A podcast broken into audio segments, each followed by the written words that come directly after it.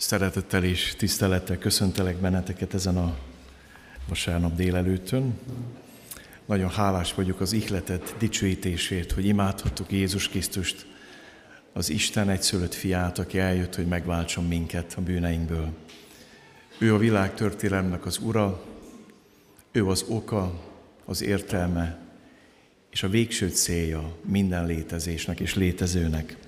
És azért szoktuk mi őt imádni minden vasárnap reggel. Mert az ember gyógyíthatatlanul vallásos, nem tud nem imádni semmit, ha nem imádja Istent, akkor torzókat fog imádni, olyan bálványokat, amik betorzítják az életünket. Az imádatunk tárgya az mindig visszahat ránk. És ha Istent imádjuk, a Szent Háromság Isten, aki a Bibliában kijelenti magát, az nagyon áldott módon vissza fog hatni ránk. De rajta kívül bármi mást imádunk helyette, lecseréljük őt a bálványainkra, akkor az negatívan hat vissza ránk. Folytatjuk azt a sorozatot, amit elkezdtem ma egy hete, Pálapostolnak a Timótoszit második leve alapján. Az a címenek a sorozatnak, hogy Pál apostoli intelmek nehéz időkre. Ma egy hete azt láttuk, hogy Pál azt kéri Timótostól, hogy őrizd az evangéliumot. Őrizd az evangéliumot. Majd sokkal nehezebb téma lesz, az a címe a mai alkalmunknak, hogy szenvedj az evangéliumért, ne is akárhogy. Tagadhatatlan, hogy ez a földi létben van szenvedés. Van értelmetlen szenvedés, van olyan szenvedés, aminek van értelme, például amikor valaki gyermeket szül, az egy olyan értelmes szenvedés, a vajudás, aminek a vége a születés öröme. És van nagyon sok olyan szenvedés az életünkben, aminek nem találjuk meg a, sem az okát, sem a célját itt a Földön.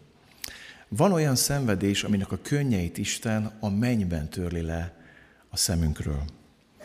De ma egy különleges szenvedésről lesz szó, így keresétek meg Timótos itt második levelet Pálapostoltól, és ezt a, ebből a második fejezetet fogom felolvasni, ki is lesz vetítve, ha van Bibliád, akkor ott is követheted, sőt kérlek is, hogy kövest, hogy otthonosan mozog a Szentírásban. Bátorítlak benneteket, hogy a Bibliátokban is keresétek meg, hogyha itt van nálatok Isten igéje.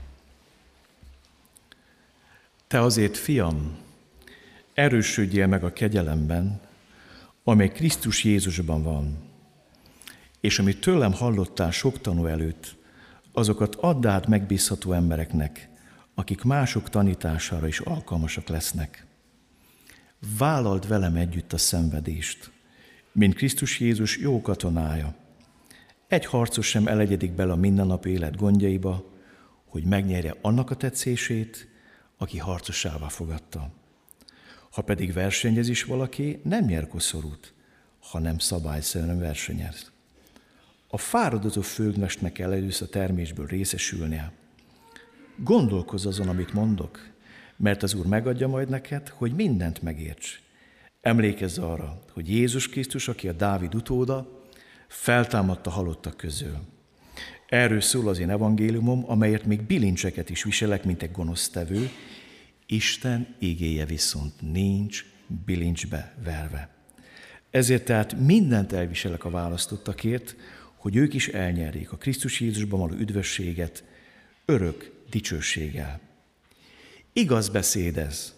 Ha vele együtt haltunk meg, vele együtt fogunk élni is. Ha tűrünk, vele együtt fogunk uralkodni is. Ha megtagadjuk, ő is megtagad minket. Ha hűtlenek vagyunk, ő hű marad, mert ő önmagát meg nem tagadhatja.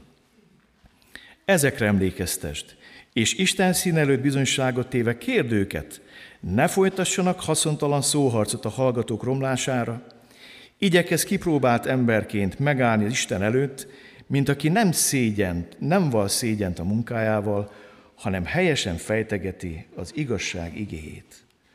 A szentségtörő üres fecsegők elől pedig tér ki, mert egyre messzebb mennek az istentelenségben. És szavak úgy terjed, mint a rákos fekély. Közülük való Hymenaiosz és Filétosz, akik az igazságtól eltévedtek, amikor azt mondják, hogy a feltámadás már megtörtént, és ezzel feldúlják egyesek hitét. Az Isten által vetett szilárd alap azonban megáll, amelyre ez van pecsételve. Ismeri az Úr az övéit, és hagyja a gonosz mindenki, aki az Úr nevét vallja. Egy nagy házban pedig nem csak arany és ezüst edények vannak, hanem va, cserép, és fa és cserépedények is, amazokat megbecsülik, emezek pedig közönséges használatra valók. Ha tehát valaki megtisztítja magát ezektől, megbecsült, megszentelt edény lesz, az Úrnak is hasznos, és minden jó cselekedetre alkalmas. Az ifjúkori kívánságukat pedig kerüld.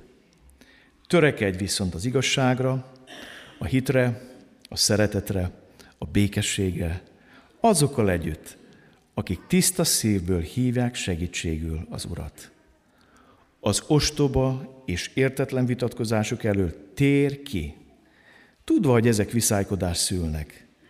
De az Úr szolgája ne viszálykodjék, hanem legyen barátságos mindenkihez, tanításra alkalmas és türelmes, aki szelítséggel neveli az ellenszegülőket, hát ha az Isten megadja nekik egyszer, hogy megtérve megismerjék az igazságot, és felocsudjanak az ördög csapdájából, aki fogjul ejtette őket, hogy akaratát teljesítsék.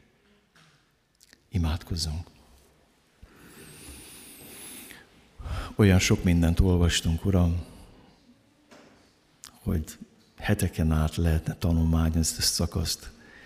Mégis segítség hívlak téged, Szentlélek Isten, hogy mindenki számára azt húzd alá ma ebből a hosszú ige szakaszból, amire éppen szüksége van. És őrizd meg attól, hogy idétlenül oda tolakodjak közéd és a hallgatók közé. Annyira vágyom arra, hogy csak a hangod legyek, ami a te szívettől elviszi az ígét a testvéreim szívéig. Kérlek, jöjj, és szólíts meg bennünket ebből az ígéből. Tedd számunkra lélek és életté. Amen. Nem ismétlem a ma egy heti alkalmat. Aki nem volt itt, ajánlom, hogy hallgassa vissza, hogy majd legyen egy átfogóbb képe a Timóteuszit második levélről. Most csupán annyit említek meg ebből a levélből, hogy Pálapostolnak a legbensőségesebb és legszenvedélyesebb pásztori levele. Nem sok pásztori levele van Pálnak, az egyik ilyen levél a Titushoz írt levél, aztán a Timóteushoz írt első levél, második levél, és egyesek ide sorolják még a Filemonnak írt levelet is, és ezek közül a legbensőségesebb és a legszenvédélyesebb. Csak néhány mondatot emelek ki belőle, hogy érzékeljük a súlyát. Pálapostól itt már idősebb, idős apostol, aki nagyon sokat utazott, nagyon sokat szenvedett az Úr Jézusért, aki azért vállalta elhívásban az egyedül létet, hogy egész Európát felszántsa, pontosabban Európa egy részét és Kis-Ázsiát felszántsa a Krisztus evangéliumával. És ő bejárta, és egy döbbenetes munka végén van. És azt is tudja, hogy közel van a halála, nem is akármilyen halál, mártír halál. Úgy beszél, hogy az én feláldoztatásom ideje elérkezett, ami utal arra, hogy nem végelgyengülésbe fog meghalni, hanem a hitéért fogják őt megölni, nagy valószínűséggel Rómában lefejezni, és ezt tudja. És nézzétek meg, milyen mondatok vannak ebben a levélben, amiket Timótosnak mond. Tudod, hogy Ázsiában levők mind elfordultak tőlem, köztük Figelos és Hermogenész is. Ez nem egy kellemes dolog, amikor megirökszel, megidősödsz, és egy hatalmas szolgált van mögötted, és rengeteg gyülekezetet plántált, és rengeteg testvéri kapcsolat, és bizonyos emberek magadra adnak és elfordulnak tőled, ezt érte meg Pált. Nézd meg a következő mondatot. Igyekez minél előbb hozzám jönni, mert Démász elhagyott engem, mivel ehhez a világhoz ragaszkodott, és elment Tesszalonikába, Kresztensz pedig Galáciába, Titus meg Dalmáciába. Egyedül Lukács van velem. Hadd folytassam ezt a vonalat. Első védekezésem alkalmával senki sem volt mellettem, mindenki elhagyott, ne számítson ez bűnei közé, de az Úr mellém állt. Egy nagyon erőteljes, egy nagyon sok próbát kiállt apostol, azt mondja, az apostolságának a jegyei nem a lájkokban és nem a követettségben merül ki, hanem a botütésekben, a hajótörésben, a megkövezésben, a kövezés heggeiben, a börtönökben, amiket végigjárt a hitéért. Egy ilyen apostol volt Pál. És itt már idősként írja ezt a levelét az ő fiának, Timóteusnak, aki teljesen más lelkalt, egy nagyon félénk, egy visszafogottabb, ember, nem egy ilyen erős, erős ember, mint Pál, és erre a finom és törékeny ember akarja Pál hagyni az evangéliumnak az áldott örökségét a Timóteus második levélben nehéz időkre. És itt mondja el azt, amit már mondtam, nem sokára feláldoztatom, és elérkezett az én elköltözésem ideje. A nemes harcot megharcoltam, futásomat elvégeztem, a hitet megtartottam, végül eltétetett nekem az igazság koronája, amelyet megad nekem az Úr az igazbíró azon a napon, de nem csak nekem, hanem mindazoknak is, akik várva várják az ő megjelenését. És a pálapostoli intelmeket így osztottam szét erre a hónapra, így néz ki a négy fejezet. Múlt vasárnap arról beszéltünk, hogy őriz, mint rága kincset az evangéliumot. Én vigyáztam rá, és tudom, hogy az, aki rám bízta, megőrzi majd a visszajöveteléig, de ebben neked és nagy felelősséged van. A mai témánk az, hogy szenvedj az evangéliumért.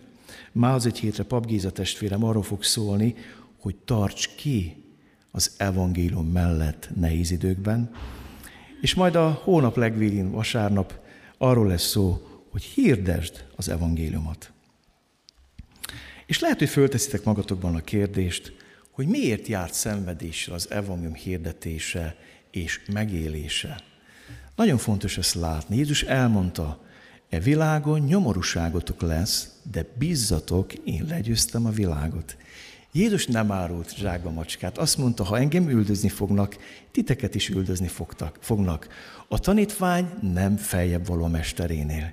Azt mondta a tanítványainak, miután másodjára elhívta, először azt mondta, kövess engem, kövess engem, kövessetek engem.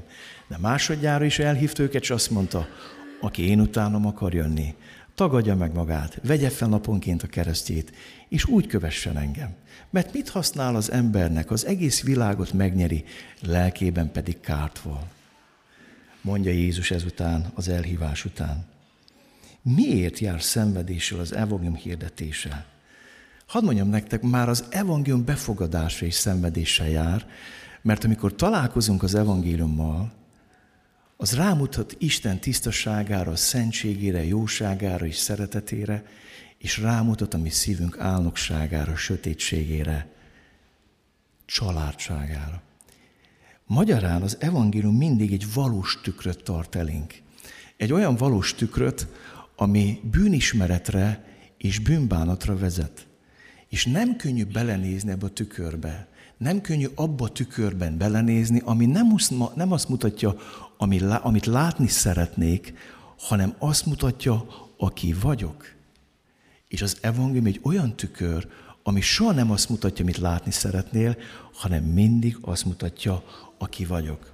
Éppen ezért a bűnismeret és a bűnbánat révén az evangélium beterel minket az újjászületésnek a szülőcsatornájába. És én még nem láttam újjászületést, ugyanúgy a szüléshez hasonlóképpen, születéshez hasonlóan fájdalom nélkül. Nincs megtérés bűnbánat nélkül. Nincs megtérés bűnvallás nélkül. Sokszor könnyek nélkül, vagy nem feltétlen könnyek, de mélységes szomorúság nélkül, amikor rádöbbensz arra, hogy lázadó életet éltél, hogy elleni szegült Istennek, és a szíved tele van sötétséges szennyel és mocsokkal.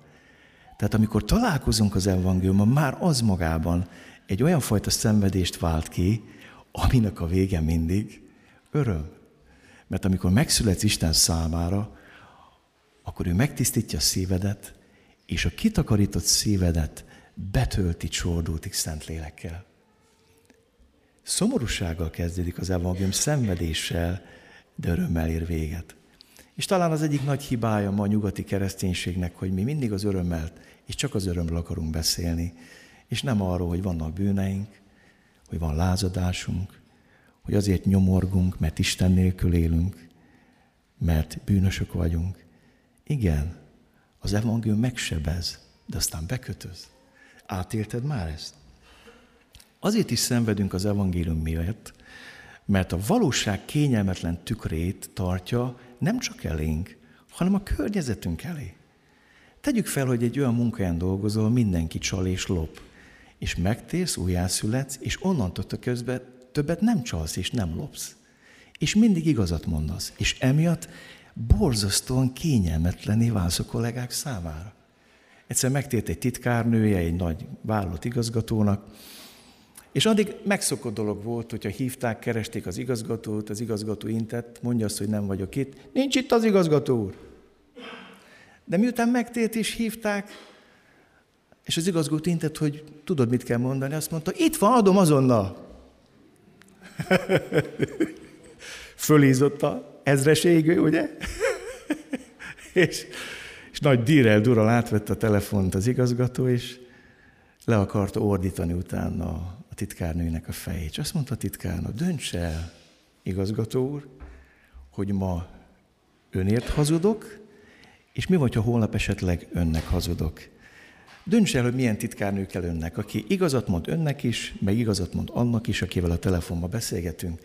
Ez az igazgató egy normális ember volt, és nem rúgta ki. Na de nem minden igazgató ilyen, és kirúgja a keresztény dolgozót, hogyha az őszint és egyenes. Tehát nagyon fontos látnotok azt, hogy mikor megtérünk, újjászületünk, az a világosság, ami beköltözik az életünkbe, az egy kényelmetlen tükröt tart a környezetünk el, és ezt nem szeretik mindig az emberek. Mert őket is bűnbánatra indíthatja. És hadd mondjam nektek, sokszor ezt nem akarjuk bevállalni, nem akarjuk ezt a kényelmetlenséget, és ezért van olyan kevés megtérő. És ezért nem is nagyon szenvedünk az evangéliumért, mindjárt, mint látni fogjátok, ma a nyugati kereszténység inkább kínlódik, mint szenved. Nagyon érdekes látni ezt. Aztán azért is szenvedünk az evangélium eh, tükre miatt, mert átformáló ereje van gyakorlatilag átformálja társadalmat, néha társadalmi hatásokat is kivált. Amikor Pálapostolék Efizusban hirdették az evangéliumot, olyan földomlásszerű megtérés történt Efizusba, hogy az Artemis szobrokat gyártó ötvösök üzlete csődbe ment. Puh, ez se semmi, nem? És őket addig nem zavarta Pál, amíg a biznisz ment, de amikor az evangélium már hozzányúlt mihez? Hát az üzlethez akkor már meg akarták ölni Pált. Mert ilyenek vagyunk emberek, hogy amikor az evangélium hozzányúl a komfortzónánkhoz, akkor bármire képesek vagyunk. Érdekesek voltak ezek az ötvösök. Nem tudták ezt elviselni. Mikor azt olvasjuk Efizusban főtéren elégették az emberek az okult varázslási tárgyaikat, kerteikat, nagyon sok tízezer ezüstpénz értékében. Ez azt jelenti, hogy az evangélium társadalom átforraláló. Lehet, hogy még nem éltük sajnos ezt meg. Piciben megéltük, Erdélyben volt már több imaház, ami kocsmából lett imaház. Székelyföldön van olyan imaház, ami kocsmából lett imaház. Valamikor kocsma volt, most Isten dicsőítik benne.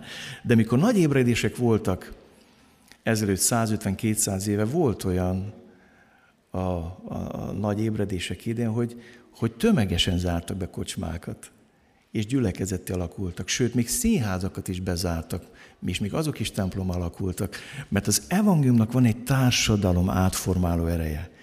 És ezt nem néz jó szemmel az ördög. És Pálékat ki is utasították Efézusban. Mondok egy másik példát, hogy menj, de aztán menjünk tovább. Mikor Pálapostolék megszabadítják a Filippi kislányt a démonoktól, a kislány onnantól kezdve nem képes jövendőt mondani. És a gazdái, akik ebből nagy jövedelmet szedtek, teljesen bepipultak, és addig nem nyugodtak, míg Pál be nem került a Filippi börtönbe. Tehát akkor szenvedünk az evangélium miatt, amikor találkozunk vele, aztán ez örömöt szül, amikor megtérünk és újjászületünk, és akkor is szenvedünk az evangéliumot, hogy fölvállaljuk, a tiszta életet, és ez kényelmetlen tükröt tart a környezetünk elé. És akkor is szenvedünk az evangéliumért, amikor az evangéliumnak társadalom átformáló ereje van, és akkor ott, ott visszaüt a sátán megpróbál mindent elkövetni. És Jézus is ezért szenvedett, mert egy ilyen tükör volt. És a vallásos vezetők nem tudtak belenézni a tükörbe. Azt mondták, hogy nekünk van egy gyönyörű látszat, amit felépítettünk, mi soha nem fogunk ebbe a tükörbe belenézni, hogy meglássuk, hogy ilyen kik vagyunk igazából, inkább feltartjuk a látszatot, és a tükröt darabokra, szilánkokra tépjük. Ez történt a Golgotai kereszten. Hogy Isten fiát, ezt a tökéletes tükröt a bűnös ember szilánkokra törte. Csak van egy egyszerű jó meg rossz hírem. Ha egy tükröt szilánkokra törsz, annak minden darabkája és szilánkja az igazságot fogja mutatni neked. És Jézus Krisztus halálával, megölésével, meggyilkolásával ez a tükör nem tört össze, hanem sokkal erőteljesebben mutatja a valóságot.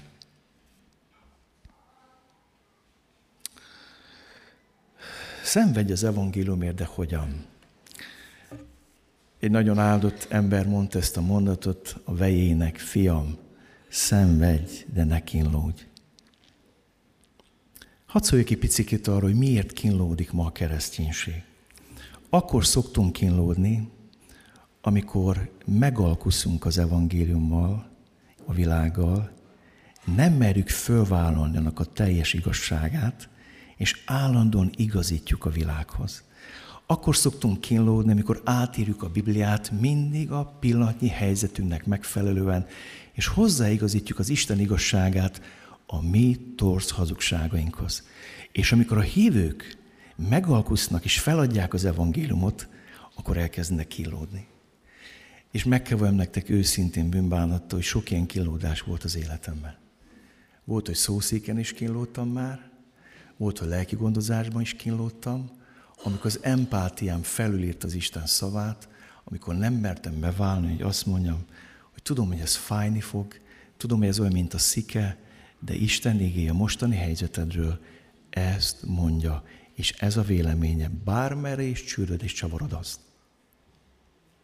És hadd mondjam nektek, azért sok a kínlódás az életünkbe, és kevés a szenvedés és az öröm, abból fakad öröm, mert nem akarjuk bevállalni. Úgyhogy az ige bennünk is kivágja belőlünk mindazt, ami mocsok és szenny, és rajtunk keresztül dolgozom mások életében. Ezzel szemben nézd meg, amikor keresztjének nem megalkusznak a világgal, és nem írják át az evangéliumot, hanem azt valósága képviselik, akkor ott történik valami. Szeretteim, a szenvedés tüze miatt, amely megpróbáltatásul támad közöttetek, ne csodálkozduk úgy, mintha valami meglepő dolog érne titeket. Sőt, amennyire részesültek Krisztus szenvedésében, annyira örüljetek, hogy az ő dicsőségének megjelenésekor is újjongva örülhessetek. Boldogok vagytok, ha gyaláznak titeket Krisztus nevéért, mert a dicsőség lelke, Isten lelke megnyugszik rajtatok. Hát ez történik akkor, amikor az evangéliumért szenved az ember. Ez történt Pállal a Filippi börtönbe, az evangéliumért zárták be, társadalmi hatása volt, és a dicsőség lelke megnyugodott rajtuk a börtönbe, elkezdték Isten magasztalni, és fölpattantak a börtönajtók. Ez történt István az első vértanúval, akit vicsorgó, fogukat csikorgató, vallásos emberek megmutatták az igazi énüket, amivel sose tudtak az Jézus tükrében, és amikor ezek az emberek körülvették dűtől, fogukat csikorgatva, azt mondta, hogy látom a megnyílteget, és az embernek fiát az Isten jobbján állni. És olyat mondott, amit csak Jézus mondott a kereszten, hogy atyám, ne tulajdonítsd nekik ezt a bűnt, amit elkövetnek most ellene. Megnyugodott rajta a dicsőség lelke. És így szeretnék most a mai fejezeten végigmenni veletek, gyors ütemben, és arra kérlek majd benneteket, hogy ha lehet, hallgassátok vissza nyitott Bibliával, elmékedjetek rajta, mert most éppen csak érinteni fogom azzal a hittel, hogy valakit egy-egy mondat el fog találni. Valakit egy-egy mondat meg fog szólítani. Szenvedj az evangéliumért, de hogyan? Az első, megerősödve a kegyelemben. Te azért, fiam, erősödjél meg a kegyelemben, amely Krisztus Jézusban van. Mi egy olyan világban élünk, ami túlságosan a körülményekre és a hangulatára figyel. Olyan világban élünk, ami kiégett, nincs belső identitás az embernek, és borzasztóan ki van szolgáltatva a környezete véleményének. És ez egy természetes dolog. Éppen ezért nagyon sok ember a siker és a kudarcok, a győzelem és a veszteségek érzelmi hullámvasútján mozog. Aztán még több ember, hála a közösségi médiának, az ott eh, mesterségesen, szépen bemutatott életünknek, mindenki valami mást vagy szebbet mutat magáról, mint aki. Hála ennek, érdekes látszatokat keltünk magunkról, és nem elveszítjük a valóság érzetünket. És kialakul ezt, ma egy hete mondtam nektek, egy olyan beteges, narcisztikus személyiség, hogy lájkok világában élünk, meg abban, hogy ki hogyan reagált, mit csinált, stb. stb. Pál azt mondja Timóteusnak, amikor nehéz idők jönnek, amikor szenvedned kell az evangéliumért, akkor az első dolog az, hogy erősödj meg a kegyelemben. Nem abban, hogy milyen szépet vagy milyen csúnyát mondanak rólad az Efészi gyülekezet tagjai. Ne abban erősödj meg, hogy milyen aranyos visszajelzéseket kaptál, hány lájkot kaptál. Ne abban, hogy hányan követték a te szolgáltat ígértésed. Ne ebben. Timóteus, ne abban erősödj meg, aki te vagy, hanem abban, amit ő tett érted. Mit jelent megerősödni a kegyelemben? A kegyelem lényege nem az, amit mi tettünk Jézusért, és Pál mondja, hogy lenne mivel dicsekedjen, mert többet dolgozott, mint az összes apostol együttvéve, mond ilyet Pál. De azt mondja, nem én, hanem az Isten bennem munkálkodó kegyelme. És Pál mindig a kegyelemben erősödik meg. Akár sikeres a szolgált, akár kudarcos, akár börtönben van, akár győz az evangélium, akár elhagyják az emberek, akár tapsolnak neki, meg erősödni a kegyelemben. Mi a kegyelem? Az, amit Jézus Krisztusban tett Istenért. Mit tett Isten? Annyira szeretett, hogy az ő fiát adta érted. Egy Jézus Krisztus nyit fizetett érted ott a Golgotai kereszten, hogy megmentsen. És azt mondja Pál Timóteusnak, a nyomorúság idején soha nem az fog megtartani, hogy ki mit mond rólad, meg te mit gondolsz magadról, hanem az fog megtartani, hogy mit tett érted Isten, és ő mit mond rólad. Na ez a kegyelem. És el kell mondjam azt nektek, hogy valószínűleg, hogy a következő időszakban sok új ének fog születni, és vissza fogunk térni sok régi énekhez. Mert az utóbbi húsz év mind arról szólt, hogy én hogy szeretem Jézust, én hogy imádom, én hogy így, de én, én. Majd egyszer ajánlok nektek egy ilyen kis szótalmány, nézzétek át a mai dicső dalokat, és mennyire emberközpontúak. mennyire rólunk szólnak. Hogy mi, mi, mi, mi. És azt mondja Pál, ez úgy ki fog pukkanni, és úgy el fog tűnni, mint a semmi, pehely, tollú.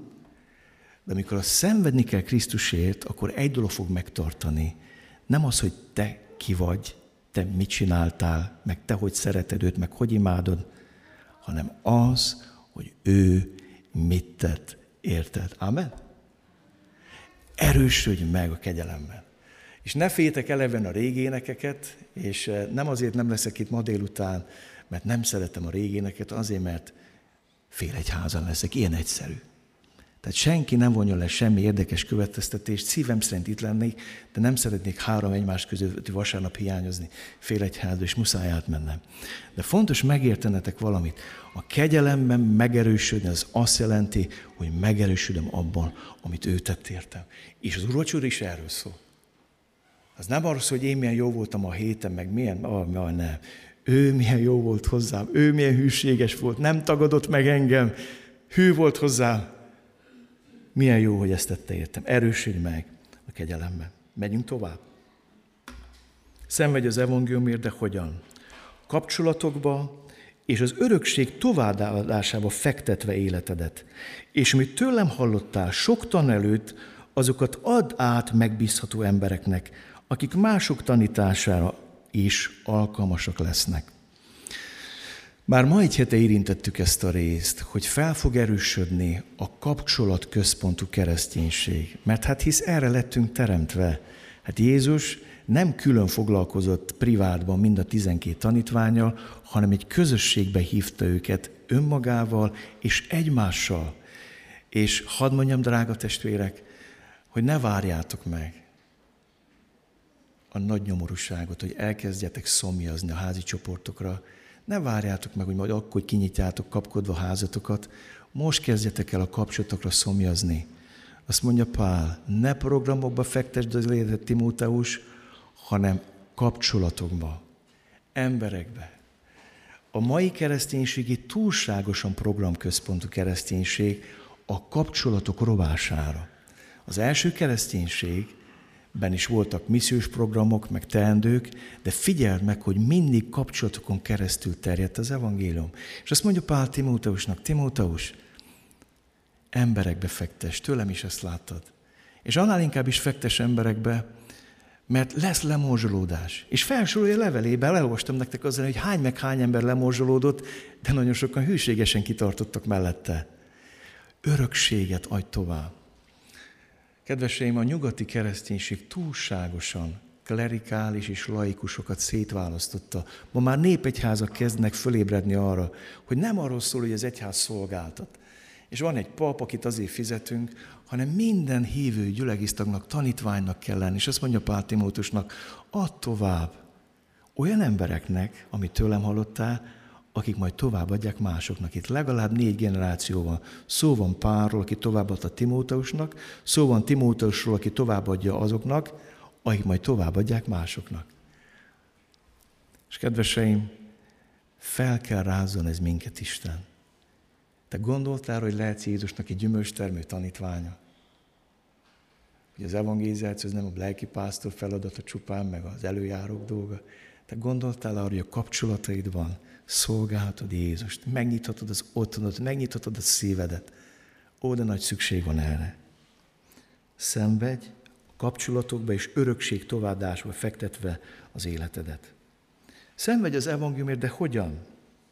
Katonaként és harcosként. Azt olvastam, vállalt velem együtt a szenvedést, mint Krisztus Jézus jó katonája. Egy harcos sem elegyedik bele a mindennap élet gondjaiba, hogy megnyerje annak tetszését, aki harcosává fogadta. Minden katona úgy megy háborúba, hogy az ő hadserege győzni fog. És a világi háborúk azok mindig lutri. De van egy háború, ami nem lutri. Jézus Krisztus a Golgotai kereszten legyőzte a bűnt, legyőzte az ördögöt, a sötétséget, a pokolt és a halált. Ő legyőzte. És amikor katonaként mész, akkor ott van a reménység, a diadal reménysége. A hívember nem reménytelenül szenved. Nem kínlódik, hanem a diadal reménységével hoz áldozatot. A katona élet a szenvedéssel jár, önfegyelemmel jár, koránkeléssel jár, e, e, gyakorlatokkal jár, azt mondja Pál, de mindig emlékezz arra, hogy benne van a diadal reménysége. Szenvedj az evangéliumért sportolóként, aki szabályszerűen versenyez, ha pedig versenyez is valaki, nem nyer koszorút, ha nem szabályszerűen versenyez. Minden portsport úgy indul el a győzelem reménységével, és mondja Pál, hogy eltétetett nekem az igazság koronámit, megad nekem a bírom a napon. Ott van-e bennünk a győzteseknek a reménysége? De azt is mondja Pál, szabályszerűen. Az egyik fájdalmam magam felé is, meg a gyülekezetünkben is látom, hogy igen nagy erőkkel kezd beszivárogni a világi gondolkodás sok területen. Majd ezekről lesz a jövőben. Isten meg akar minket tisztítani. Nem igazíthatjuk az evangéliumot a saját ízlésünkhöz és elképzeléseinkhez. Mert akkor már nem szabályszerűen küzdünk, és a sportból kiszokták zárni azokat, akik nem szabályszerűen küzdenek. A győzelem reménységével szenvedj, Timóteus, azt mondja Pál. Megyünk tovább. Hogyan szenvedj? Fárdozó földművesként. A fárdozó földművesnek kell először a termésből részesülnie. Gondolkozz az, amit mondok, mert az Úr megadja neked, hogy mindent megérts. A mi gyülekezdünkben kevés ilyen ember van. Gyula bácsi tudna nektek mesélni a kertéről, meg arról, hogy mennyi munká. Vagy a, a Rádi Béla bácsi is tudna nektek mesélni arról, hogy mit jelent egy kertet megművelni. Voltam mind a kettő kertjében, hát meg kell mondjam, gazd nem nagyon láttam, tehát, de abban rengeteg munka volt. És miért csinálja ezt egy gazda? A gyümölcstermés reményében. Ezzel a hitel és reménység. És Pál úgy zárja ezt a három dolgot, hogy katona, sportoló, földműves, hogy gondolkozz azon, amit mondok. Mert az Úr megadja neked, hogy mindent megérts. Timóteus, te légy a reménység embere. A hív nem kínlódik, hanem reményteljesen szenved. Azért hoz áldozatokat, mert tudja, hogy annak van értelme. Szenvedj az evangéliumért, de hogyan? A feltámadás erejének a tudatában. Emlékezz arra, hogy Jézus Krisztus, aki Dávid utóda feltámadt halottak közül. Erről szól az én evangéliumom, amért még bilincset is viselek, mint egy gonosztevő. Hadd kérdezzem a meg tőled, te hiszel a feltámadásban? Egyre több olyan keresztjénnel találkozok, nem is tudom, hogy hogy merítkeztek úgy be, hogy nem hisznek a feltámadásban, vagy úgy élnek, mintha nem hinnének a feltámadásban.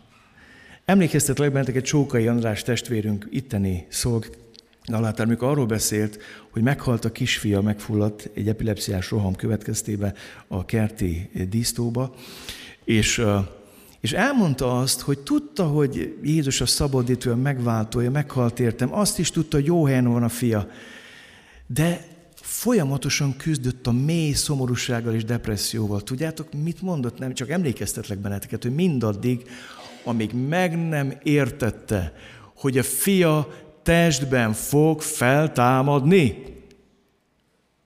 Emlékeztek, hogy ezt mondta? Megdicsült testben, de olyan testben, amely Jézusnak is volt. Azt mondta, gyertek ide, érintsetek meg, tapincsatok meg, adjatok egy halat. Ezt mondta Jézus. Szenvedj Krisztusért a feltámadás erejének a tudatában. És olyan döbbenetes mai, ha nagy, nagy előttem a hall, amikor mondja, amikor megértettem, hogy a fiamnak olyan teste lesz, mint a feltámadt Krisztusnak. Megdicsült, halhatatlan teste. Onnantól elment a depresszió szívemből, mert tudtam, hogy meg tudom majd ölelni a fiamat. És ha vagytok itt gyászban, akár a szüleidet gyászolod, akár a férjed, akár milyen gyászban vagy itt, hadd mondjam azt, hogy Jézus Krisztus nem csak meghalt a keresztfán, fel is támadt, és mi a feltámadás reményében szenvedünk ezen a földön, amikor szenvedünk.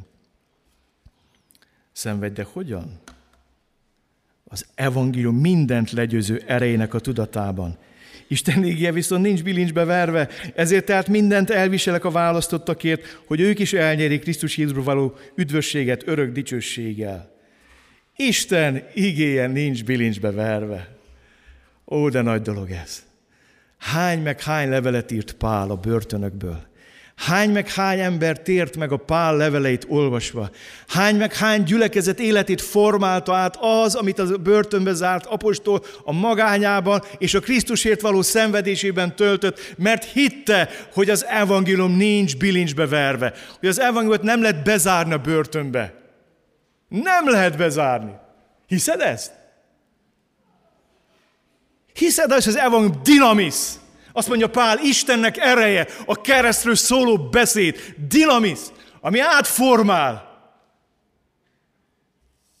Nincs bilincsbe verve. Bezárták az evangéliumét Filippibe, elkezdte Isten magasztalni fölrengés lett, kinyíltak a börtönajtók, mert az Isten ége nincs bilincsbe verve, és az az éjszakán az a börtönőr tért meg, aki kalodába és bilincsbe zárta a lábát és a kezét. Az a börtönőr tért meg, aki megverte előző, előző éjszaka, mert az evangélium nincs bilincsbe verve.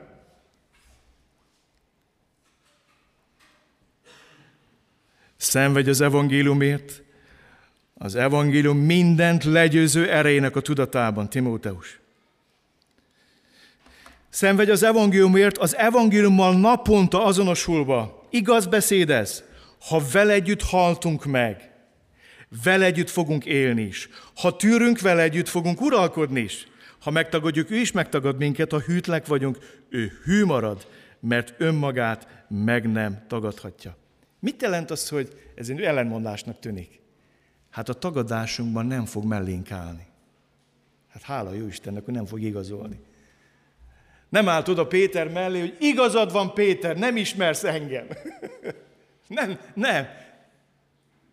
A tagadásában megtagadta Péter tagadását Jézus. Nem állt Péter mellé, de hű volt Péterhez, és azt mondta Péternek, hogy imádkoztam, érted? Hogy el ne fogyatkozzék a hited. Bele fogsz kerülni a sátánba, a, a rostába, a sátán jól megrász téged, de nem fogsz kiesni. Nem azért, mert ügyes vagy, meg olyan jó befeszítetted magad a ligba a rostalikába, hanem azért, mert én imádkoztam érted, mert hűséges vagyok hozzá. Az evangéliummal naponta azonosulva, ha vele együtt haltunk meg, vele együtt fogunk élni is. Drága gyülekezet, baptista testvérek, mi nagyon örülünk, hogy bemerítjük az embereket Jézus halálába és feltámadásába, de ez mindennapi életprogram. Szenvedj az evangéliumért, naponta azonosulva azzal. Vele együtt, ha vele együtt haltunk meg, vele együtt fogunk élni is. Szenvedj az evangéliumért, de hogyan? Kipróbált emberként Isten igét helyesen magyarázva és élve. Ezekre emlékeztesd, és Isten szín előtt bizonyságot térve kérd őket, ne folytassanak haszontalan szóharcot a hallgatók romlására. Igyekez kipróbált emberként megállni Isten előtt, mint aki nem val szégyent a munkájával, hanem helyesen fejtegeti az igazság igéjét. Hadd meg veletek egy nagyon mély szomorúságomat. Ez nem kínló, de ez szomorúság. Amikor láttam a hívő embereket a virtuális térben, és annak a globális fürdőkágyában iszabbírkózni egymással, akkor mélységesen elszomorodom. Egy, hogy van erre idejük? Meg egyen nekem hogy volt időm arra, hogy végigkövessem le? Én is védkeztem már be, az, hogy már végigolvastam, már nagy hülye voltam. El se kellett volna olvasni, nem? Miért van nekünk ezekre a hülyeségekre időnk? Azt mondja Pál, emlékeztet Isten szín előtt őket, bizonyságtéve kérdőket, ne folytassanak haszontalan szóharcot kiknek? A hallgatók romlására. Mit érünk el a mi nagy iszop birkozásainkkal, hogy megutáltatjuk a kereszténységet és az evangéliumot a nem emberekkel? Mert mit látnak? Acsarkodnak a keresztények. Van egy ez a nap, a másik már föltesz egy órás műsort, és egy rakás féligasságot mond. És nekem azt tanították apám, hogy a féligasság az hazugság. Anélkül leellenőrizni, utána nézni, és mond sokat mondó sejtető mondatokat, sikkasztás, korrupció, milliárdok, egyebek, és semmit nem nézett utána. Hogy mi hanyagi hasznom volt, hogy saját költségen tízszer felmentem imádkozni ez a napra, és akkor sejtetik, hogy micsoda apanás, meg pénz, meg nem tudom én még. És akkor írkóznak a hívők. És nézi a világ, és azt mondja, hogy ezek normálisak? És joggal teszik fel a kérdést, hogy normálisak? Drága testvéreim, hagyjuk ezt. Nem kell ott nekünk nagyon kart be Vedd már észre a szomszédodat, a munkatársadat, a gyászolót, az özvegyet, a bajba levőt, aki kínlódik a gyerekével, meg nem tudom mivel, és kezd el neki hirdetni az evangéliumot. És ahelyett, hogy görgetnéd állandóan azt a, azt a micsodát, és állandóan néznéd, ki mit gondolt, mondott, és szól most nekem elsősorban, szálljunk ki ebből a globális fürdőkádból, jó? és fürödjünk meg Szentlélekben és égében. Amen? És hirdessük az evangéliumot megalkovás nélkül. Szenvedj az evangéliumért, de hogyan? Az iszabbirkózásokat kerülve. A szentségtörő üres fecsegők elő pedig tér ki, mert, egyek, mert egyre messzebb mennek az istentelenségbe, és szavuk úgy terjed, mint a rákos fekély. Közülük való Himenájus és Filétosz, akik az igazságtól eltévedtek, amikor azt mondják, hogy a feltámadás már megtörtént, és ezzel feldúlják egymásra egyesek lelkét. Az Isten által vezet szilárd alap azonban megáll, amire ez van pecsételve, ismeri az Úr az övét, és hagyja a gonosz mindenki, aki az Úr nevét vallja. Annyira fontos. Az előbb azt olvastuk, mint aki helyesen fejteget Isten igét. Kedves gyülekezet, nagyon kérlek az Isten irgalmára benneteket, szülőként, gyerekeként, fiatalként ne a pillanatnyi hangulatotokhoz alkalmazzátok az ígét. Nem az ígét kell hozzánk igazítani, hanem nekünk kell az igéhez igazodni.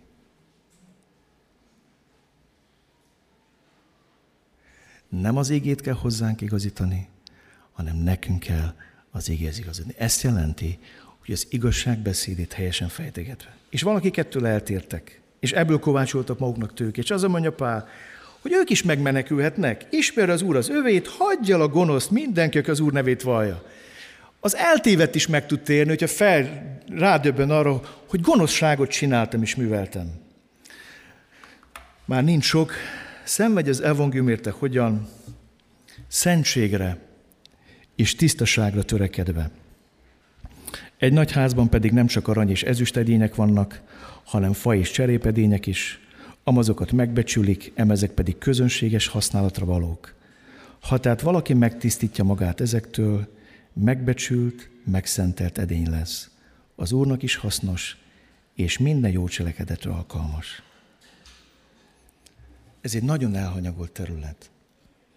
Van egy olyan félelmem, hogy a mai kereszténység ezt a tisztaságot nagyon elhanyagolja. És azt mondja Pál, egy házban vannak különféle edények. Vannak edények, amiből eszünk, az ünnepi asztalra tesszük, és vannak olyan edények, amit közönséges használatra használunk. Én igen meglepődnék, hogyha ma a feleségem az asztalra elém a macska tányérját tenni. Macska eledellel. Megpróbálná a kapcsolatunkat. Megpróbálná a kapcsolatunkat. Tudom azt, hogy tiszta tányért fog tenni. És hadd mondjam, itt nem az anyagok minőségű, fa, kő, meg cserép, meg arany, meg ez is nem. Itt a tisztaságra teszi a pál a hangsúlyt, hogy van közönséges, és van tiszta. Ha mi szeretnénk, hogy az evangélium hirdetésében Isten használja minket, akkor Isten előbb meg fog minket tisztítani. Drága gyülekezet, és mindazok, akik követik ezt az Isten tiszteletet, ne csodálkozzatok, ha sokszor a világ undorodva fordul el az általunk kínált evangéliumtól, mert iszonyatosan mocskos az edény. Annak sérülnék, ha egész héten nem mosogatnánk, és a múlt heti elmosatlan tányérba kénegyek ma, meg kell tisztítani, meg kell tisztítani. És azt mondja Pál, itt olvastam, hogy megtisztítjuk, ha tehát valaki megtisztítja magát ezektől.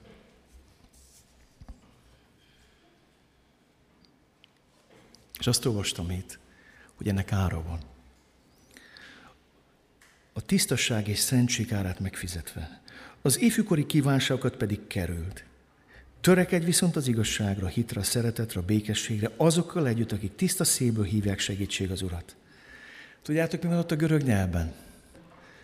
Az ifjúkori kívánságoktól menekülj, fuss azokhoz, akik segítségi hívják az Úr nevét. Emlékezz Józsefre, inkább ott hagyta a felső ruháját, de vigyázott arra, hogy ne kompromitálja magát Potifár feleségével. Megfizette az árat, ezért be is zárták börtönbe. Elmondok egy történetet, a fiataloknak segítség lesz lehet. Gyerekkoromban, ahol én éltem, nem létezett pornográfia. Vagy ha volt is, az nem juthatott el oda. Lelkipászor voltam Kecskeméten 17 vagy 17 évvel ezelőtt. Meghívtak minket börtönmisszióba Debrecenbe Révész Lacival. Lement a szépen a nap, hirdettük az elvanyat, nagyon örültünk, halleluja, és estén elkezdtem zongorázni a tévé távirányítón, mit sem sejtve, most a mi házunkban 7 éve, már tévét nem nézek, de mit sem sejtve, hogy annál családnál sokféle csatorna van. És belebotlottam egy késő esti műsorba, ahol ilyen, hogy mondjam, húsipari láncreakciót így tudnám leírni, közvetítettek, ez volt a nagy előadás. És tudjátok, nem kapcsoltam le azonnal, pedig éreztem, hogy valaki megerőszakolja az agyamat, a gondolataimat, a, az egész szexualitásról alkotott tiszta elképzelésemet. Körülbelül 10 percig néztem, vagy 10 néhány percig, aztán, amikor lekapcsoltam, elkezdtem keservesen zokogni és sírni, mert azt éreztem, hogy erőszakot követtem el magamon azzal, hogy amit láttam. És nagyon sokáig küzdködtem, hazajöttem Kecskemétre, feleségemnek nem mondtam semmit, de küzdködtem ezekkel a képekkel, emlékekkel, és akkor eldöntöttem, hogy én is futni fogok. És oda mentem Varjú Lajoshoz, és azt mondtam, Lajos, nem érdekel, hogy csalódsz bennem, vagy nem csalódsz, mint lelkipásztorodban, de ebbe a helyzetben vagyok. Kérlek téged, hogy imádkozz velem is értem, hogy Isten takarítsa ki az elmémet, hogy tisztítson meg, hogy ne ezek a képekkel a a fejemben nézek a feleségemre, a házasságomra, hogy vagy egészen, vagy találjak vissza. Én csak egy példát mondtam ma nektek. És hadd mondjam nektek azt, hogy ez egy olyan terület az ifjúkori kívánságok, ahol menekülőre kell fogni. Az nem úgy működik, hogy olyan erős vagyok. Nem. Ott szükséged lesz barátokra és testvérekre. Igen.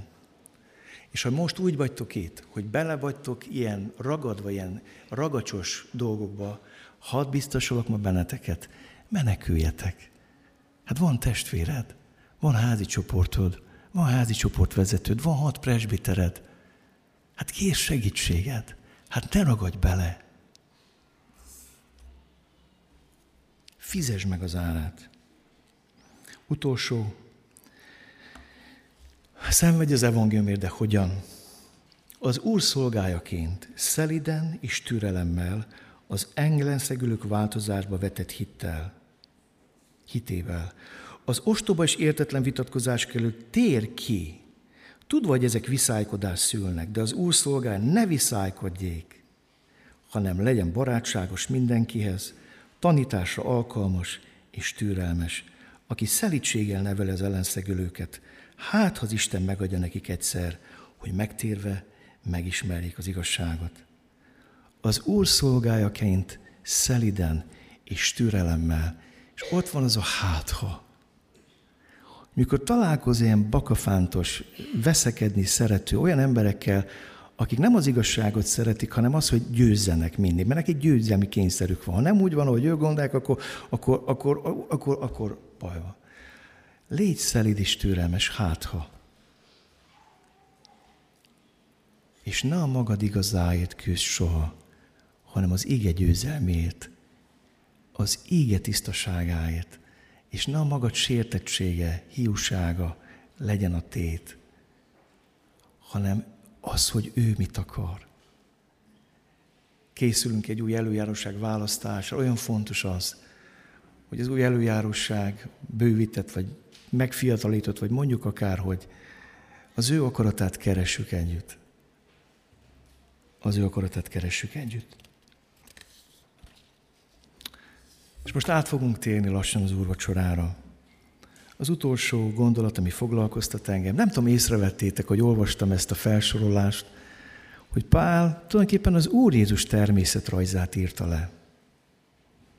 És hadd mondjam nektek, volt valaki, aki a szenvedésével megváltott ezt a világot. Volt valaki, akinek nem volt értelmetlen a szenvedése, aki szenvedett, de nem kínlódott, az Isten fia, a názereti Jézus. Ézsás 53 leírja szenvedő szolgát, bűneink eh, büntetése rajta volt, sebében gyógyultunk meg, ő bűnhődött, hogy nekünk békességünk legyen. És a végén a következőket mondja. Az Úr akarata volt az, hogy betegség törje össze, de fel is áldozta magát jóátételől, mégis meglátja utódait, sokáig él. Az Úr akarata célhoz jut vele, lelki gyötrelmétől megszabadulva, elégedetten szemléli majd őket. Igaz szolgám sokakat tesz igazzá ismeretével, és ő hordozza bűneiket. Erre a szenvedésre emlékszünk most. És a zsidókozit levél azt mondja, hogy ebből merítsünk majd erőt. Azt mondja a zsidókozit levél, mi is, akiket a bizonyságnak ekkora felege vesz körül, Pál élete, Timóteus élete, ne ragadjunk le Pál meg Timóteusnál, nézzünk ki kicsit feljebb, nézzünk ki Jézus Krisztusra, hitünk szerzőire és beteljesítőire, aki az előttelő gyalázattal nem törődve, a szenvedéssel nem törődve vállalta a szenvedést értünk. Mert a megjutalmazása tekintet, arra tekintet, hogy te ma itt leszel a gyülekezetbe, és az ő halálának a gyümölcsö leszel, az ő szenvedésének a gyümölcsö leszel, mert nem kínlódott, hanem szenvedett értem és érted a kereszten. És Isten azt akarja, hogy a mi szenvedésünk is gyümölcsöt teremjen az ő dicsőségére. Olyan gyümölcsöt, aminek a mennyben fogjuk élvezni az ízét, nagy örömökkel, mikor látjuk azokat az embereket, akik megtértek, újjászülettek, és oda kerültek. Gyertek, hajtsunk fejet és imádkozzunk. Közben megkérem a dicsőítő csapatot, bizonyára készültek egy énekkel az úrvacsora elé, hogy gyertek, ide készüljetek elő. És arra bíztatlak most benneteket, hogy legyünk egy kicsit az Úr előtt, és Tudom, hogy nagyon-nagyon hosszú volt ez a szakasz, és sok-sok kocka volt, és sok-sok gondolat. Lehet, hogy csak egy ment be, de az nagyon. Arra kérlek, hogy beszélges. Beszélges Jézussal, aki értett szenvedet. És mondd azt, Úr Jézus, úgy szeretném, ha rám nézel ma, bárcsak megelégedett lehetnél. Ha rám nézel, tudnád azt mondani, volt értelme annak, hogy érted szenvedtem a kereszten. Ezzel a fél perccel csöndben, imával, hódolaton menjünk az Úr elé, és aztán folytassuk ezt majd a közös énekléssel.